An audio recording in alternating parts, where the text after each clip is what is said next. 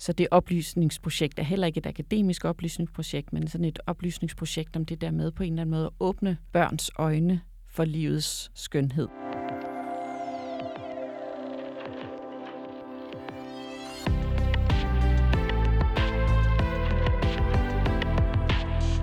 Du lytter til Grundviske Stemmer. Bag denne podcast står Emilie Vestvold, og mit navn er Grete Kirk Thornberg.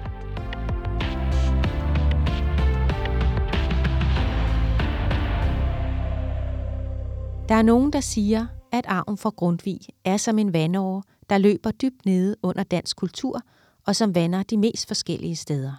Nikolaj Frederik Severin Grundtvig blev født i 1783 og døde 89 år senere i 1872.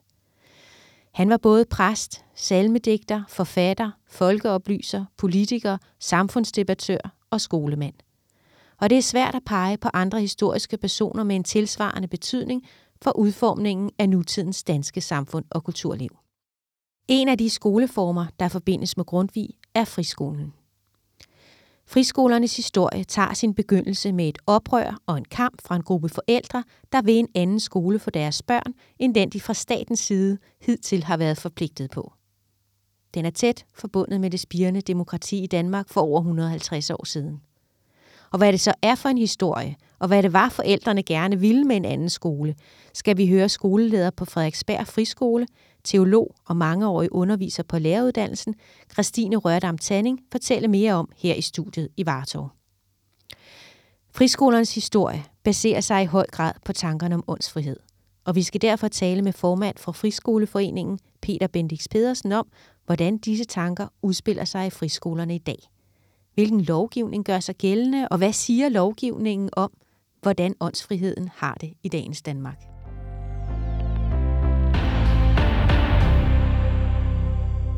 Og nu vil jeg byde velkommen til dig, Christine Rørdam Tanning. Tak.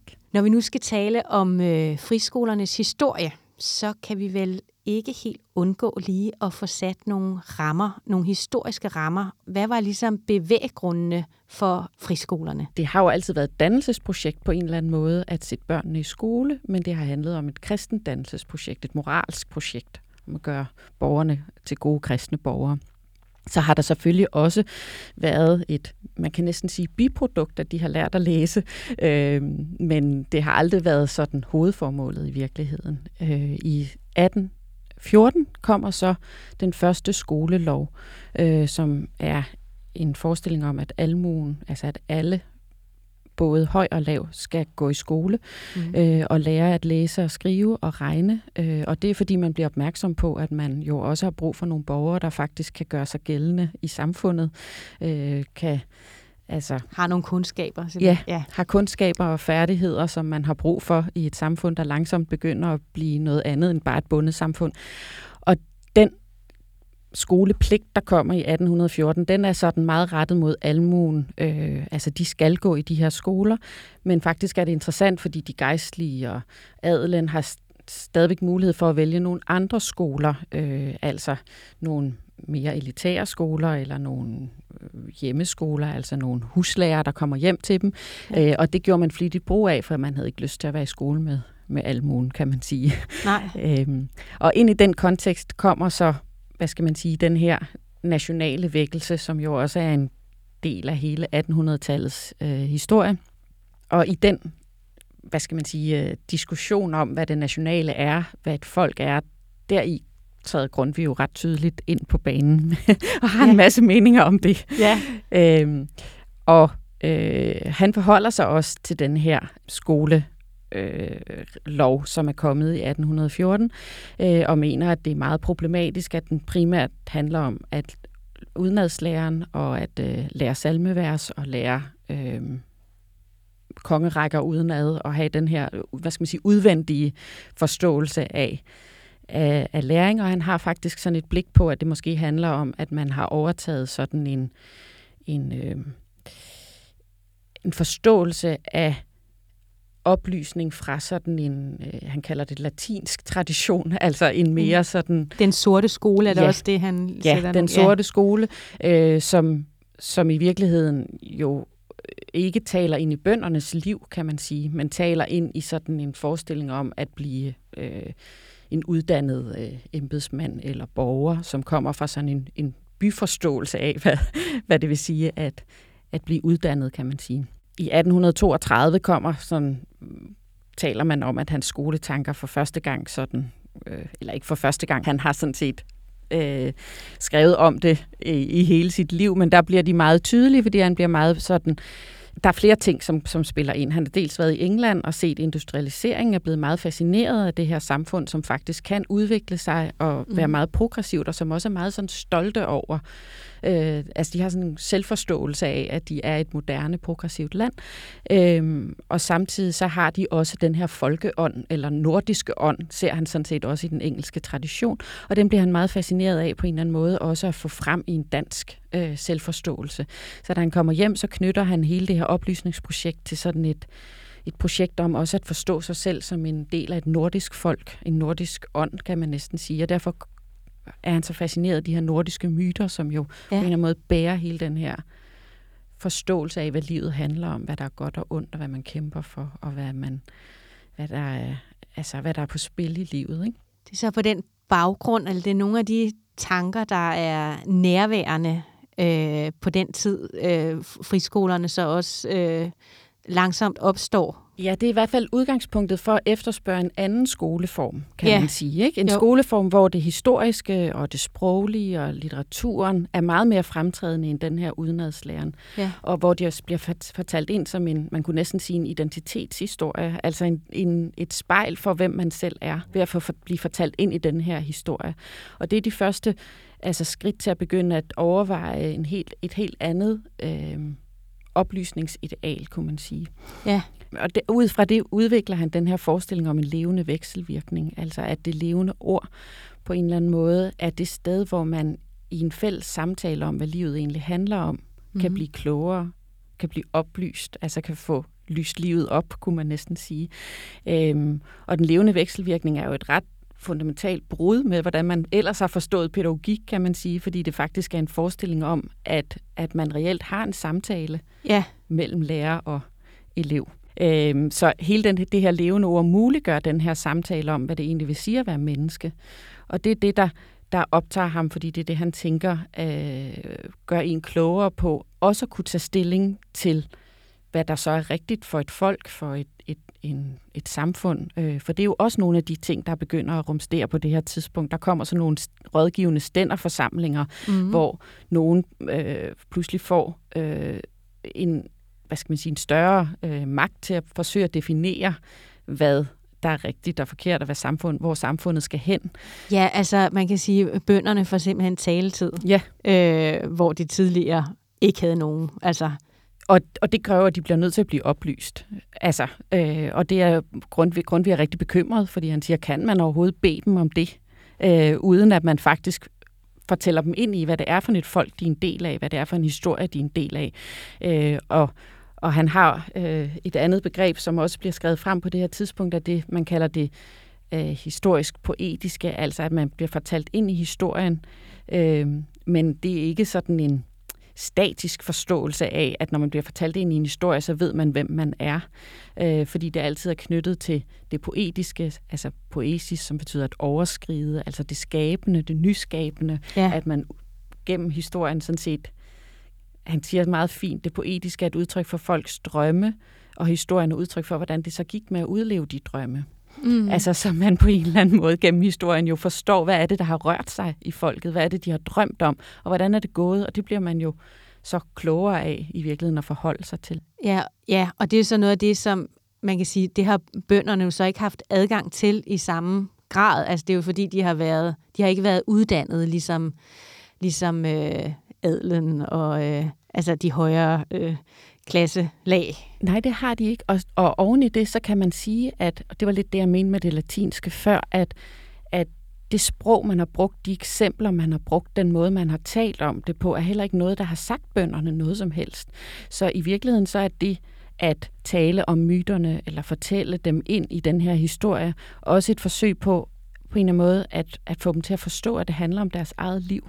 Ja. Øh, og de, er de med i historien? De er med i historien, ja. og de eksempler, man bruger, er eksempler fra deres øh, hverdag. Øh, det er øh, man vugger barnet, eller man, altså, man går bag ploven. Altså alle sådan nogle billeder, som, som, som de kan relatere til. Øh, og det har man jo aldrig nogensinde forsøgt, kan man sige, i den mere øh, i den oplysningstradition, som Grundtvig er meget vred på, som kommer, han kalder den latinske, eller franske, eller tyske, altså hvor det har været meget mere sådan akademisk sprog. Ikke? Så det er også et forsøg på at gøre det nærværende for bønderne. Øh, og det er måske i virkeligheden det, som også bliver taget videre i en forståelse af, hvad er det egentlig, skolen handler om? Altså, hvad, hvorfor skal man oplyse bønderne? Ja, det skal man gøre, fordi de pludselig får en, altså går fra at være almu til at være et folk, og til faktisk at have en... Og til også at kunne få magt, ja. simpelthen. Ja. ja, men man skal også gøre det for at altså, give dem en forståelse af, hvad livet handler om rent eksistentielt. Øh, så det er ikke sådan et, et projekt, som handler om, at alle skal øh, ende på, på universitetet. Nej, nej. det er i virkeligheden meget mere sådan et grundlæggende dannelsesprojekt. Og hvis vi så går længere op øh, til, øh, når vi nærmer os øh, 1855, hvor friskoleloven så bliver vedtaget, så kan man sige, at Grundtvig har været i en diskussion med, øh, altså han har jo aldrig nogensinde taget stilling til en børneskole, og i virkeligheden så mente han også, at det var lettest at danne og oplyse unge mennesker. Og mm og mennesker over 18 år. øh, men han møder jo nogen, som på en eller anden måde har været optaget af nogle af de samme tanker, som også er inspireret ham, blandt andet Christen Kold. Ja, som, og hvornår er det, han kommer på banen, om jeg så må sige?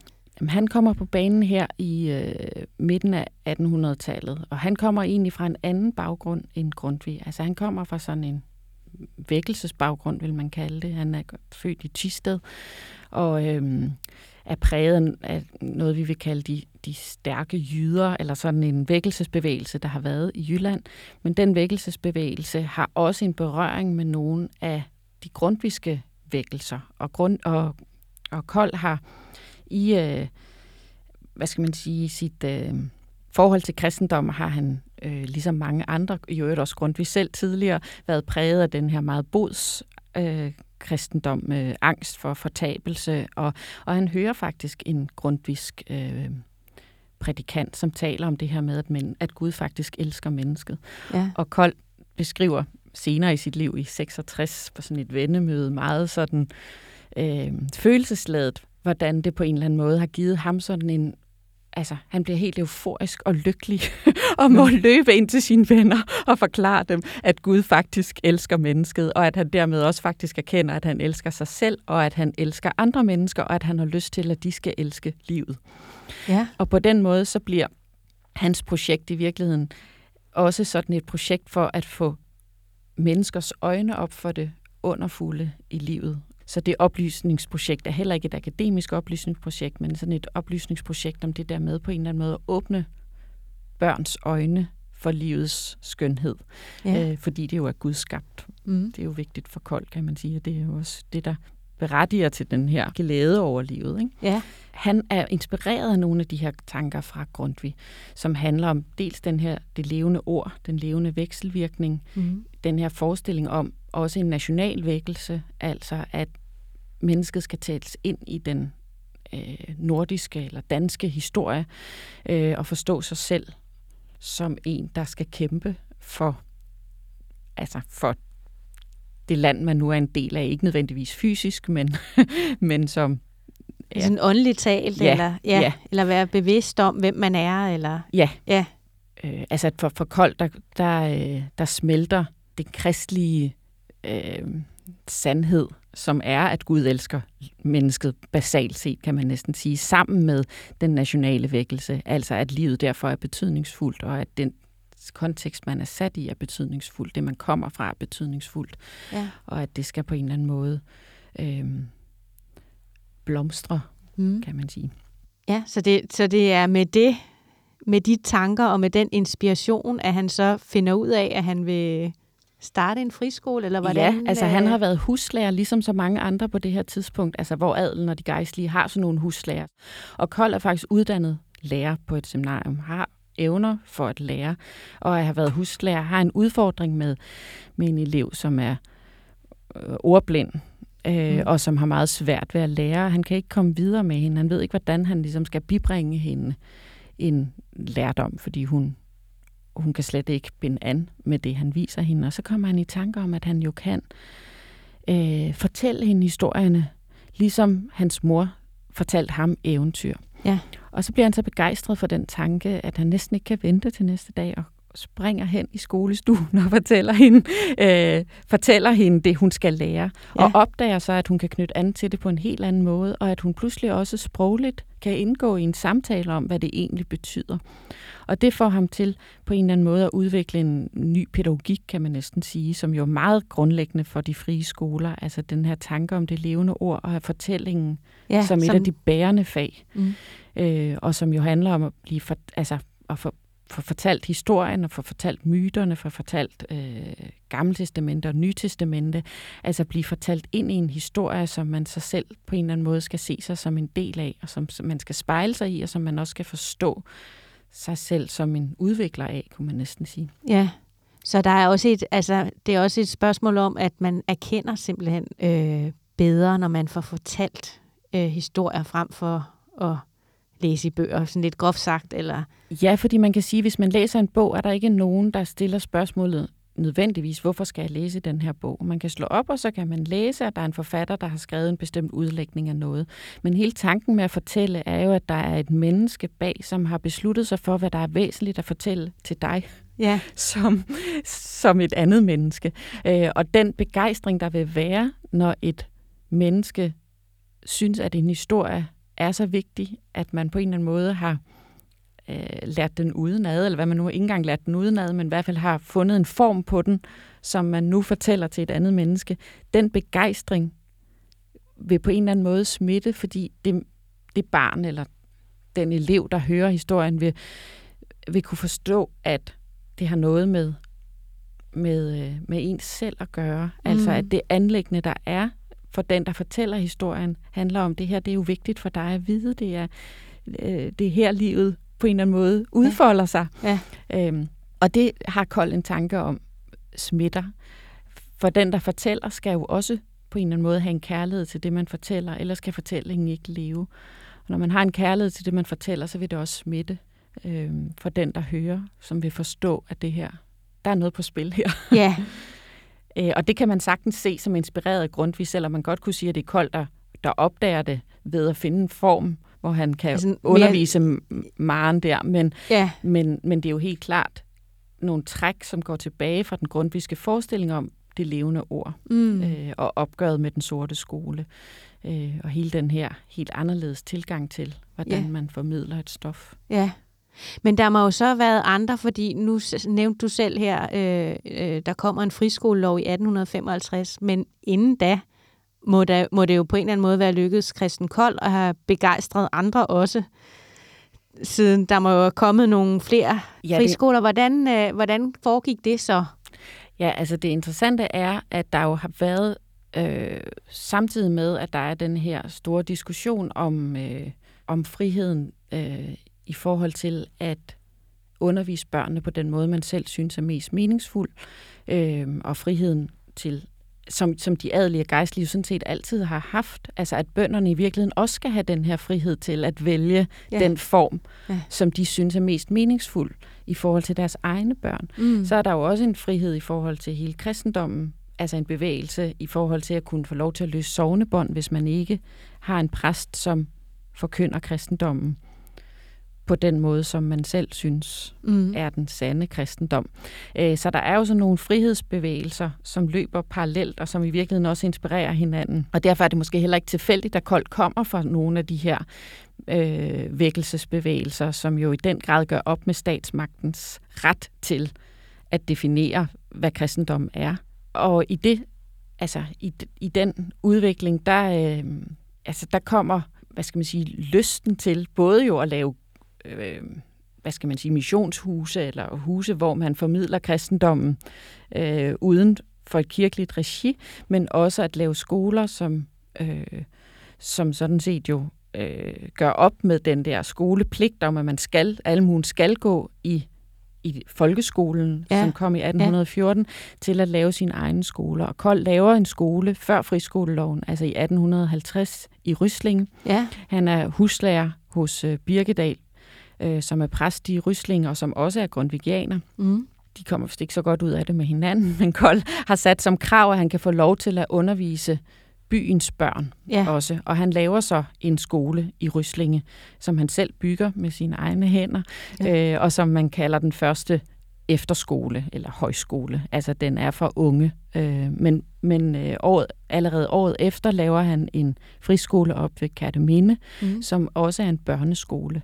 Og det er her, man, man må sige, at den første friskole på en eller anden måde tager form. Ja. Den skolepligt, der har været har gået altså til 7. klasse. Ikke? Det har ja. været syv år, og det er jo det, som friskolerne så går ind og giver et alternativ til, ja. kan man sige. Ikke? Øhm, og det er Grundtvig meget øh, optaget af. Han har jo også givet penge til, at Kold skulle lave den der skole i Ryslinge. Altså han er optaget af de her skoletanker, som Kold øh, prøver at føre ud i livet, og føler sig jo helt åbenlyst forbundet med dem.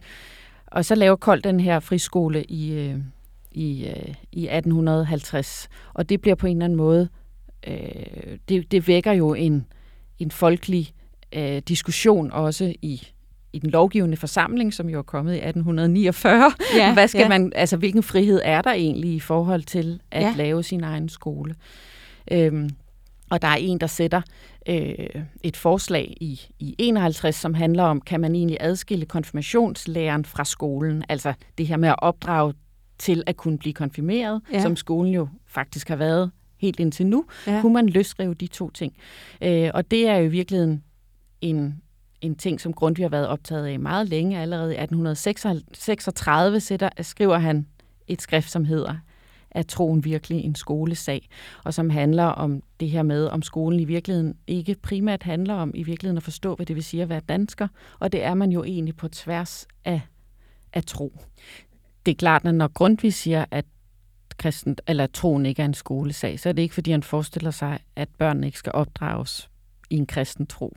Det tror jeg vil være utænkeligt for ham. Han ja. kalder sig jo også selv gammeltroende. Altså han har jo en passioneret forhold til sin tro, men han vil ikke have, at det skal varetages af nogle lærere, som eventuelt er opdraget i en rationalistisk kristendom eller en helt anden forståelse af kristendom.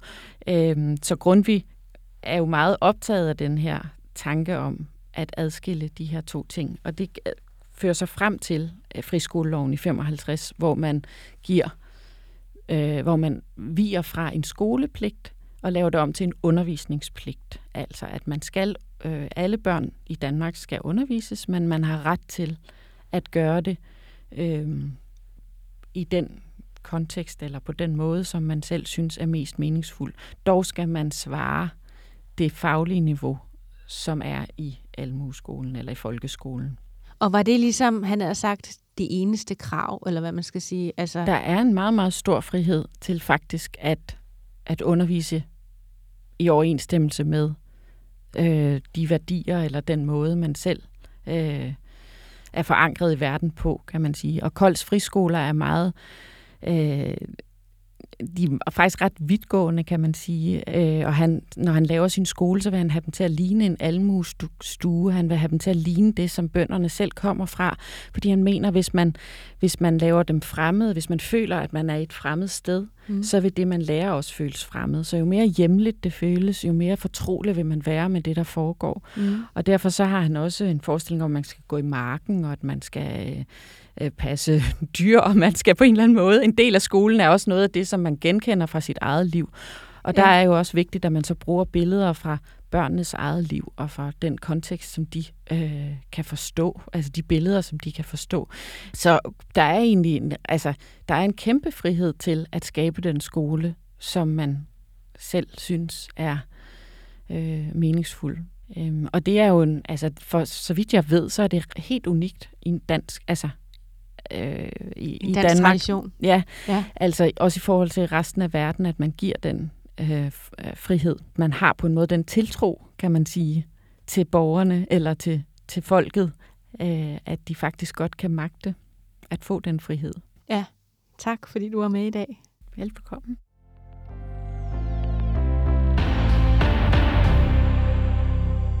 Nu vil jeg byde velkommen til dig, Peter Bendix Pedersen. Tak. Som vi lige har hørt øh, Christine Rørdam Tanning fortælle, så har vi i Danmark en ret unik tradition for, at forældre har mulighed for at gå sammen og danne deres egne frie skoler. Det betyder, at vi i Danmark har undervisningspligt, men ikke skolepligt. Det er indskrevet i grundlovens paragraf 76, at, og nu citerer jeg, forældre eller værger, der selv sørger for, at børnene får en undervisning, der kan stå mål med, hvad der almindeligvis kræves i folkeskolen, er ikke pligtige at lade børnene undervise i folkeskolen. Citat slut. Det, at Danmark fik mulighed for at oprette frie skoler, baserer sig i høj grad på tanken om åndsfrihed. Og det er også det spor, som jeg gerne vil forfølge her sammen med dig i dag. Også fordi det måske siger noget om det omgivende samfund, hvor meget frihed skolerne tildeles. De frie skoler modtager statstilskud og er dermed også underlagt en lovgivning. Det er en forudsætning for den danske friskoletradition, at skolerne i større eller mindre grad understøttes af det offentlige. Men der er samtidig også en grænse for, hvor meget staten blander sig i skolernes værdigrundlag og pædagogiske virke. Vil du ikke begynde med at fortælle, hvad det er for en lovgivning, friskolerne er underlagt? Altså sådan helt konkret, hvad er det, man er fri fra, og hvad er man fri til? Altså, øh, det, det er jo faktisk meget præcis sagt i grundloven, fordi det er, de, det, er det, vi, det er det, vi skal. Men altså i friskoleloven, der kan man sige, der er to grundlæggende ting, som vi skal. Vi skal levere en undervisning, som står mål med, hvad der almindeligvis kræves i folkeskolen. Det vil sige, man skal kigge på, at når eleven går ind i friskolen, og så når man er færdig med at gå i friskolen, 9. klasse, ja. så har man de samme muligheder, som hvis man er gået i folkeskolen. Altså så kan man gå videre i ungdomsuddannelse, og man kan leve et liv og sådan noget. Det er den ene del af det. Og så skal vi forberede eleverne til at kunne leve i et samfund som det danske med frihed og folkestyre. Og det kunne vi sådan øh, firkantet sagt sige, det handler så om dannelsen til at blive aktiv borger. Øh, så det er ligesom de to ben, der går på. En, der sådan, hvad skal man sige, retter sig mod det øh, nyttige eller det faglige, altså det, det med at, kunne nogle af fagene, og så det medborgerperspektiv, der handler om at kunne håndtere at være en aktiv medborger. Ja, men og hvor meget må, må friskolerne selv bestemme I, inden for den ramme? Ja, altså man kan sige, det, det er formuleret i, folke, i øh, friskoleloven på den måde, at man må øh, etablere sig på nogle overbevisninger, det vi vil kalde værdier, ikke? Ja. Og de værdier, de overbevisninger, må blive synlige i undervisningen. Så ja. der er jo en sammenhæng mellem, hvad man formulerer som sit værdigrundlag, ja. altså sit formål med at lave skole. Det kunne være Grundtvig Kolsk, eller det kunne være Rudolf Steiner pædagogik, eller det kunne være en religiøs overbevisning, hvad ved jeg. De må også blive synlige i i, i undervisningen. Og det vil sige, at altså, pædagogik er heller ikke bare pædagogik. Pædagogikken bliver også dermed værdiladet, hvis man kan sige det på den måde. Ja, yeah, ja. Yeah. Altså at nogle af de ting, som vi synes er væsentlige i den kreds af mennesker, der står bag den skole, må blive synlige i den måde, vi underviser på. Og det kan jo nogle gange give nogle konfrontationer. Kan det virkelig være rigtigt, at Øh, man kan have en overbevisning om for eksempel øh, ægteskab mellem mand og kvinde. Det har jeg for eksempel været med til at diskutere en gang. Ikke? Altså, hvor man siger, det, det, hvis vi nu synes som skole, at det er bedst, at det er mellem mand og kvinde, øh, skal man så også undervise i, at det kan også være mellem to mænd to kvinder? Ja. Altså det skal man også? Det skal man jo, fordi ja. det er jo en oplysningsopgave, der ligger i det, at komme ja. rundt om hele det emne. Men som skole må vi faktisk godt sige, men vi synes... At det, at det er det rigtige? Ja, vores værdi er sådan ja. og sådan. Ja. Og så kan man sige, når, når skolen har oplyst eleverne om det, så, så har vi jo ligesom givet eleverne muligheden for selv at tage stilling til det her. Og hvis ikke de selv kan som børn, så er det deres forældre, der skal hjælpe dem. Så der er forbindelsen til familien, til hjemmet, til forældrene øh, helt intakt på den måde. Ikke? Og det vil sige, at det er også forældrene, der har valgt at sige, at mine børn skal gå på den skole med de værdier, som jo forhåbentlig flugter med familiens værdier. Ikke? Ja. Så der, det bliver jo forholdet mellem at sørge for, at de får en bred almen oplysning om, et fag, en tema, et emne, men vi giver dem også en mulighed for selv at tage stilling til, hvilken værdi de så selv vil gå med. Ja, men de er ikke forpligtet til at tage den værdi Nej. med sig nødvendigvis, Nej. men de er forpligtet på i det mindste at få oplyst, at ja. det er sådan, ja. øh, Præcis. det også er. Ja.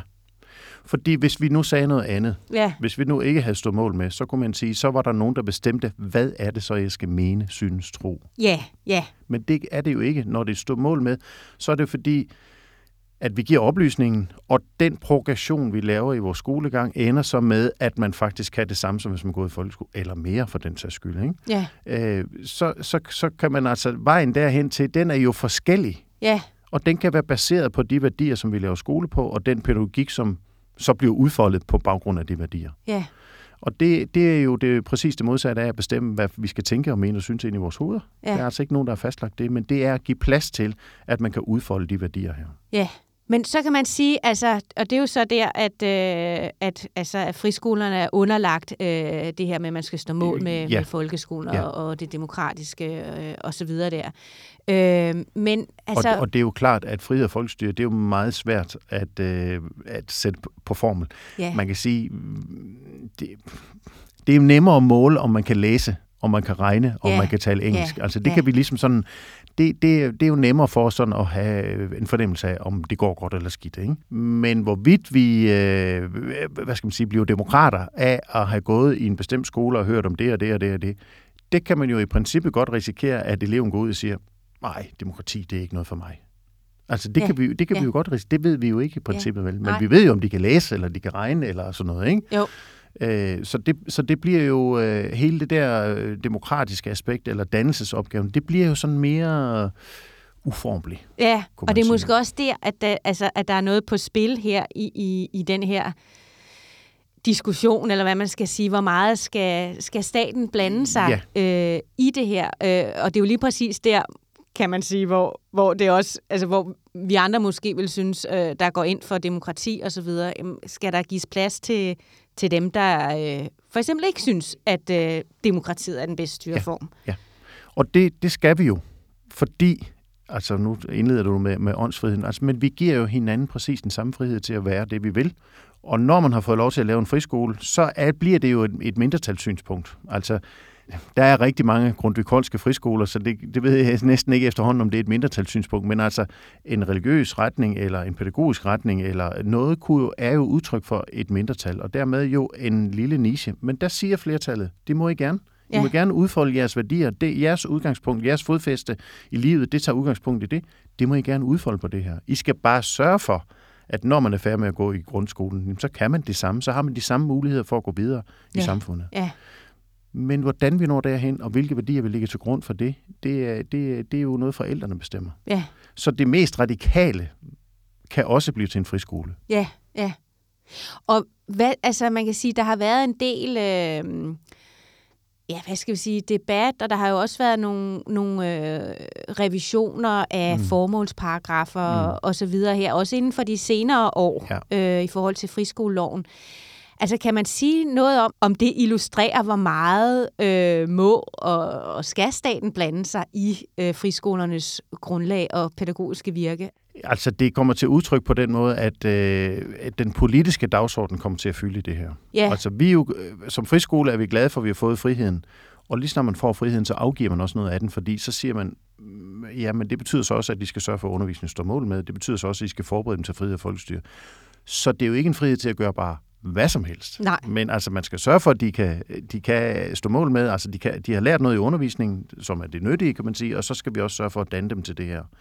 Så når politikerne øh, ændrer på formålsparagrafen, sidst skrev de demokratisk dannelse ind, og det er jo et vældig godt begreb, men, men det betyder så bare, at så skal man jo specificere det endnu mere. Hvordan gør man så det? Så hver gang, der, øh, hvad skal man sige, man udvider øh, en formålsparagraf, så kommer der efterfølgende også nogle flere krav, og dermed kan man sige, at friheden bliver lidt mindre. Ja, og hvordan kan du øh, konkretisere det lidt med ja, nogle altså for eksempler? Eller? Ja, altså der er jo ingen tvivl om, at øh, demokratisk øh, dannelse kommer jo ind på baggrund af, af, af de muslimske friskolers øh, sager, som løb for nogle 4-5 år siden, ikke? og som har givet anledning til blandt andet, at man skrev det her med demokratisk dannelse ind. Altså det har givet anledning til politisk diskussion om, hvorvidt vi ønsker at have den type af skole.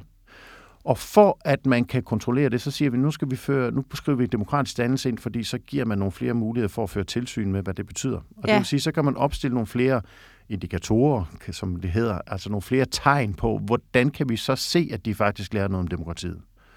Øh, og det er jo, altså man kunne sige, hvis vi nu indførte et fag, der hedder aktiv medborgerskab, så kunne vi tale om, hvad er det for nogle værdier, der ligger i demokratiet? Hvordan, hvad, hvordan, hvad er det for nogle værktøjer, man har i det? Konfliktløsning, samtalen og hvad ved jeg?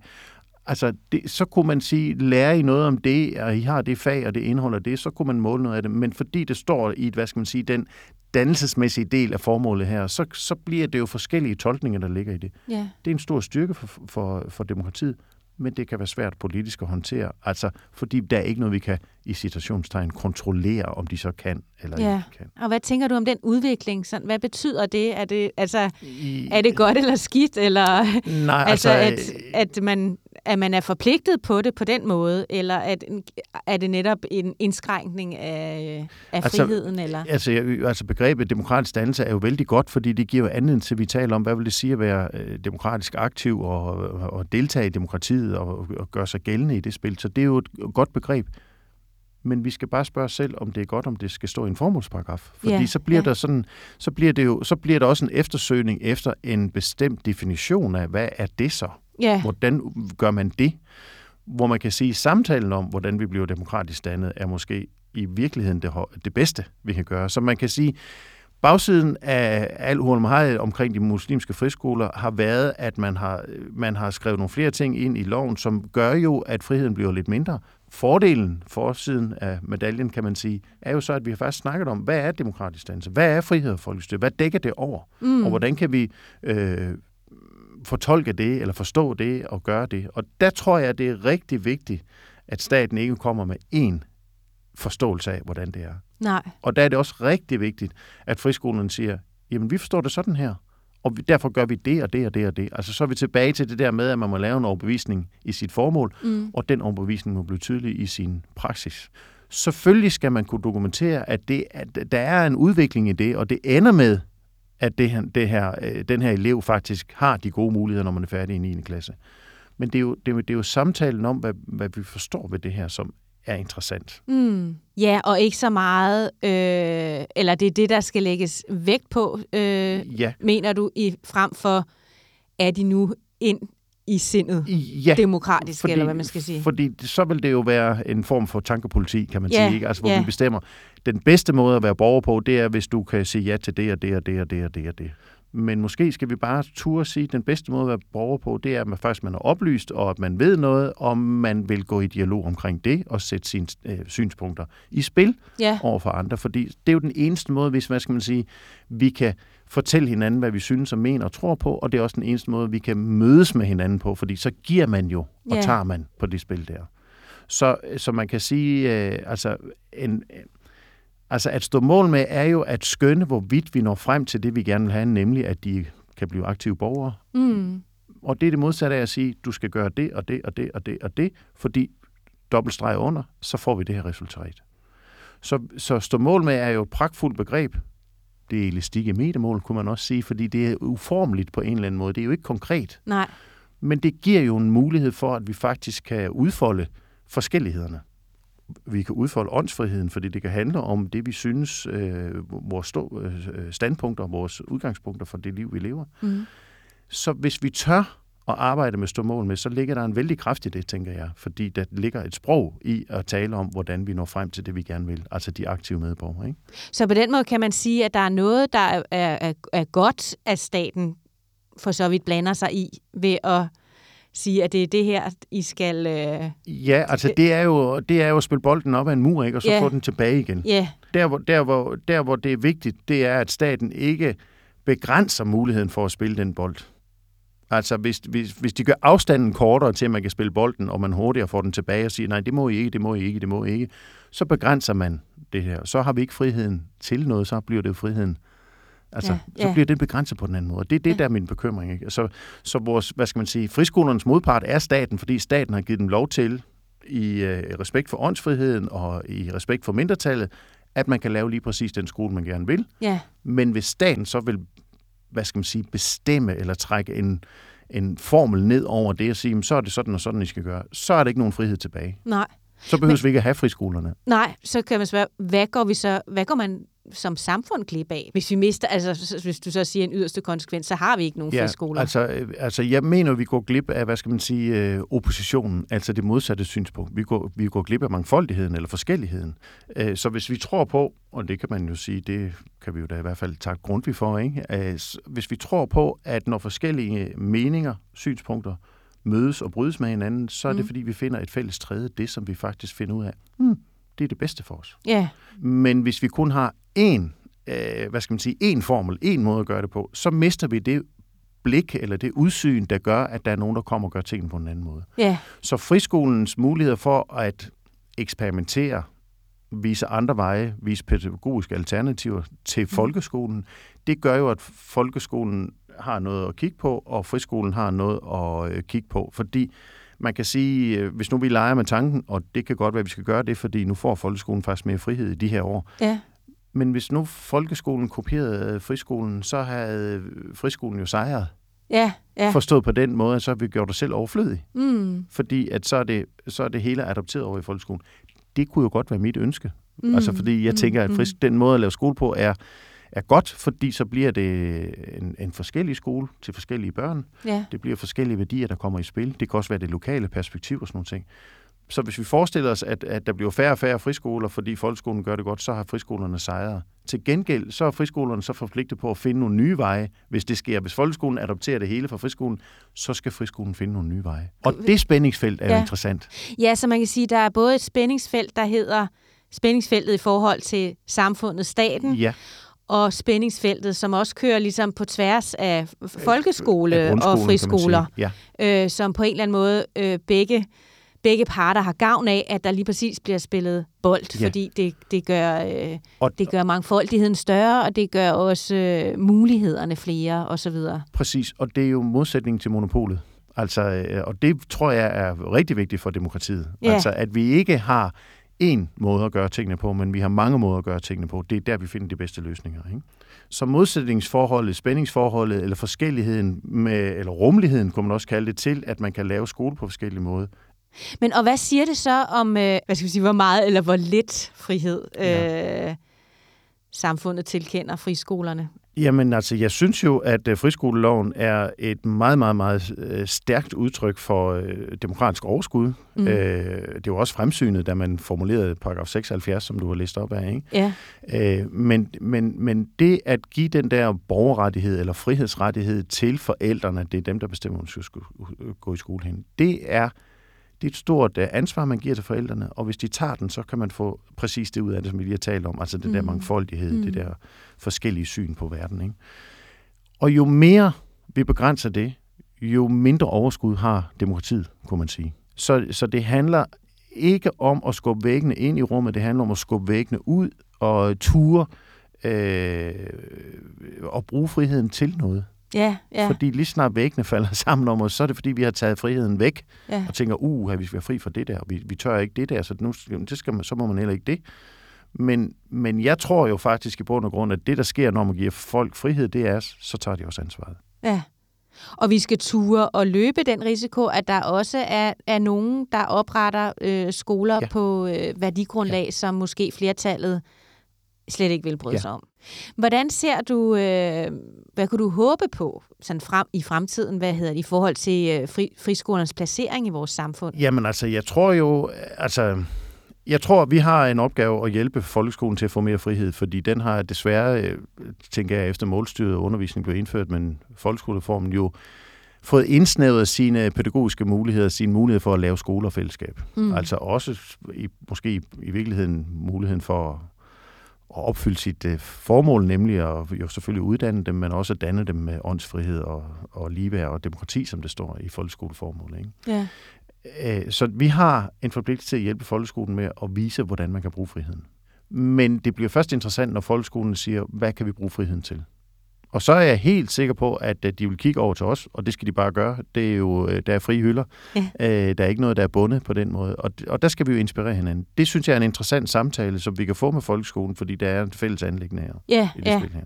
Men det er også klart, og jeg tror også, at en af vores udfordringer, det er jo, at vi skal også, altså nu siger jeg vi, som om jeg er en skole, det er jeg jo ikke, men altså friskolerne skal også være dygtige til at tale med forældrene om, hvad er det så for et ansvar, de har fået, fordi de har valgt, at deres børn skal have undervisning på en friskole. Mm.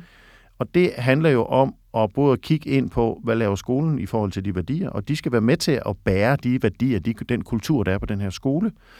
Øh, men det handler også om at sige, jamen nu har vi faktisk den her frihed vi fået i, øh, af flertallet. Det skal vi også øh, betale tilbage ved, ved at vise nogle veje til, hvordan det her samfund kan indrettes. Ja. Så på den måde mener jeg jo, sam, altså friskoler er blevet civilsamfundsskoler. Meget Mm. stærke udtryk. Altså i de små landdistriktbyer, hvor man har øh, lukket en folkeskole, og der kommer en ny friskole, det er jo en meget, meget, meget stærkt demokratisk udtryk for, at når en kreds af mennesker samler sig og vil noget, så kan tingene også lykkes. Ja, det, jeg siger ikke, at det er nemt at starte en friskole. Der er også mange steder, man har forsøgt, og det blev ikke til noget, for det var for besværligt. Men det er bare et stærkt udtryk for frivillighed og demokrati og fællesskab, og vi løfter i flok og alle de der ting, vi godt kan lide. Ja. Og når tingene lykkes, så bliver vi også enormt stolte over dem. Ja. Og det er en vigtig del af det her. Så det civilsamfunds øh, element, der ligger i det her, øh, handler jo om, at vi fortæller, hvordan vi gerne vil leve med hinanden som mennesker. Altså mm. det er jo det mm. menneskelige mm. aspekt af samfundet, som kommer til udtryk her. Ja, hvad kan man sige? Fordi det, nu, nu taler du om det her med uh, i høj grad om civilsamfundet, ja. ikke? Øh, og, øh, og friskolernes øh, værdi og placering ja. ind i det. Men hvad, øh, hvad fordrer det så af politikerne, af staten? Jamen altså, man kan sige, øh, det fordrer jo, at de øh, fastholder det øh, åbne udsyn, der siger, prøv at I skal have lov til at lave den skole, I vil. Vi vil gerne have, at I overholder loven, altså sørge for, at de lærer noget og kan komme videre i livet, ikke? og vi vil også gerne have, at I danner dem til det aktive borgere. Og så skal de sådan set ikke sige ret meget mere. Men de skal være nysgerrige på, hvad der sker. Ja. Men når man får den frihed, så er det bare min pointe, det er, så skal vi give noget tilbage. Og det vi kan give tilbage, det er at vise måder at lave fællesskaber på, og være forpligtet på, og være forpligtet ind i det fællesskab, som vi alle sammen er en del af. Ja. Øh, så, så det er det, der er så vigtigt, øh, at, man, at vi, hvad skal man sige, man kan ikke som friskole bare tænke på, når nu har jeg et lille matrikelnummer, nu skal vi bare lære børnene at læse, regne og skrive, og når de er færdige med det, så sender vi dem videre i en eller anden ungdomsuddannelse. Nej. Man kan ikke lukke sig selv ind i det. Nej. Så man kan sige, det der er formuleret med grundlovens paragraf 76, øh, giver jo øh, plads til åndsfriheden, fordi de forskellige værdier kommer på spil. Ja. Men det giver jo også en, et, øh, et, et syn, en opfattelse af, hvordan vi skal være sammen som mennesker. Altså hele det der med at være øh, forskellige og give plads til forskelligheden. Og dermed kan man sige, at vi laver jo faktisk ikke skoler for børnenes skyld. Altså jo, det er godt, at, vi, at børnene er glade for at gå i skole, og de skal også lære noget, bla bla bla bla men vi laver jo faktisk øh, skoler, fordi vi gerne vil have et øh, godt og stærkt samfund. Mm. Altså som magter forskelligheden, og som har, sætter forskellige ting i spil. Så, så vi laver jo skoler, fordi vi gerne vil styrke vores samfund. Det tror jeg er det, de har tænkt på, da de sad og skrev øh, grundloven i 1849. Ikke? Og det er jo så nok måske i særlig grad de grundviske tanker på det tidspunkt. Så var det jo også, fordi der var en åben diskussion om, hvem tilhører egentlig børnene? Altså, er det, er det forældrene, der øh, har ansvaret for børnene, eller er det staten, der har ja, det? Ja, ja. Så, når, så når, når paragraf 76 bliver skrevet, som det bliver skrevet, så er det fordi forældrene siger, hov, hov, det er vores børn. Vi skal nok tage ansvar for deres opdragelse og deres ja, undervisning. Ja, ja. Og hvis ikke den, hvad skal man sige, samtale havde været der i årene forud for grundlovens øh, stadfæstelse, jamen så, så var det måske blevet, som vi ser rigtig mange steder i verden, en skole, et uh, pensum, et uh, curriculum, et schema, et bogsæt, ja, ja, og ja, alting ja, foregår ja. på samme tid på samme sted. Ja. Men det har vi jo ikke. Altså, det har vi heller ikke i folkeskolen. Øh, øh, og, og, og det er jo en stor gevinst for en samlet grundskole. Vi har jo en smadret god grundskole i Danmark, fordi den er så forskellig, mm, som den er. Mm, mm. Så der er, det, det tror jeg bare er en væsentlig dimension, som vi hele tiden skal fodre og gøre, liv, gøre livlig, eller holde liv i, ikke? Jo. Øh, på den måde. Jo, og hele tiden gøre opmærksom på, hvor vigtigt det i virkeligheden er. Det er for, det. Øh... Ja, altså det, jeg er helt overbevist om, at det er nogle af de ting her, der skubber tingene videre. Og, og, og det er jo derfor, vi skal råbe lidt højt. Fordi hvis ikke vi gør det, jamen så er det jo nemt for staten at løbe med det hele. Ja. Eller nemt ja. at gøre det hele til, hvad skal man sige, sådan en markedsprofitorienteret tænkning. Jamen altså, hvis du vil have den vare, så betaler du for den, så går du derhen. Men det gør vi jo lige præcis ikke med det her. Nej. Så vi er i et forhold til, øh, til øh, staten i, i det der forhold. Vi er sådan set også i forhold til markedet, fordi det er jo også godt, øh, at, at der kommer forskellige ting og forskellige tanker om det. Så det er noget, vi kan lære af det der, øh, hvad skal man sige, markedsdelen af det. Og så er det civilsamfund, der må vi tage stilling til, hvordan er det så, vi gerne vil indrette det her, på hvilke værdier, og på hvilken måde, og hvordan skal vi være sammen. Mm. Og det samspil, den vekselvirkning, det bøvl, der kommer ud af det, ja. det er det, der skubber samfundet videre. Ja det er der, vi finder de gode løsninger på det, som vi står og bøvler med, tror jeg. Tak skal du have. Velbekomme.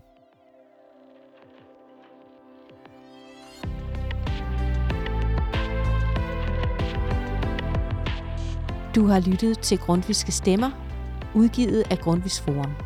Podcasten var tilrettelagt, optaget og redigeret af Emilie Vestvold og Grete Kirk Thornberg. Musik af Christoffer Fuglsang Mortensen.